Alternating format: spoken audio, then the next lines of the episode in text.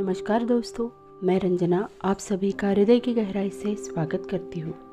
हमारे विचारों की सजगता इस श्रृंखला में आज हम और गहराई में प्रवेश करेंगे। विचार से ही कृति का प्रारंभ होता है। बार बार एक ही कृति करने से वह हमारी आदत बन जाती है। हमारी आदतें हमारी सफलता निश्चित करती है। इसका मतलब है कि विचार ही हमारी सफलता निश्चित करते हैं। और ऐसा कहना उचित होगा कि विचार ही हमारा भाग्य बनाते हैं। विचार सूत्र से ही आंतरिक और बाह्य जीवन का संबंध जुड़ा हुआ है।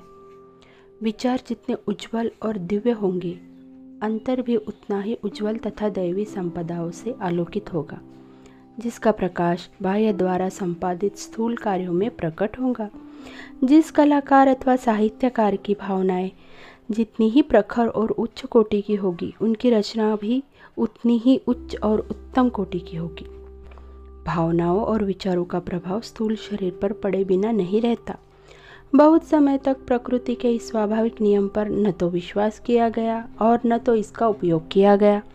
लोगों को इस विषय में ज़रा भी चिंता नहीं थी कि मानसिक स्थितियों का प्रभाव बाह्य स्थिति पर पड़ सकता है और आंतरिक जीवन का कोई संबंध मनुष्य के बाह्य जीवन से हो सकता है।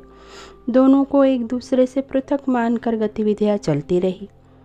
आज जो शरीर शास्त्री अथवा चिकित्सक यह मानने लगे हैं कि विचारों का शारीरिक स्थिति से बहुत घनिष्ठ संबंध है, वे पहले बहुत समय तक औषधियों जैसी जड़ वस्तुओं का शरीर पर क्या प्रभाव पड़ता है, इसके प्रयोग पर ही अपना ध्यान केंद्रित किए रहे। इससे वे चिकित्सा के क्षेत्र में आंतरिक स्थिति का लाभ उठाने के विषय में काफ़ी पिछड़ गए। चिकित्सक अब धीरे धीरे इस बात का महत्व समझने और चिकित्सा में मनोदशाओं का समावेश करने लगे हैं।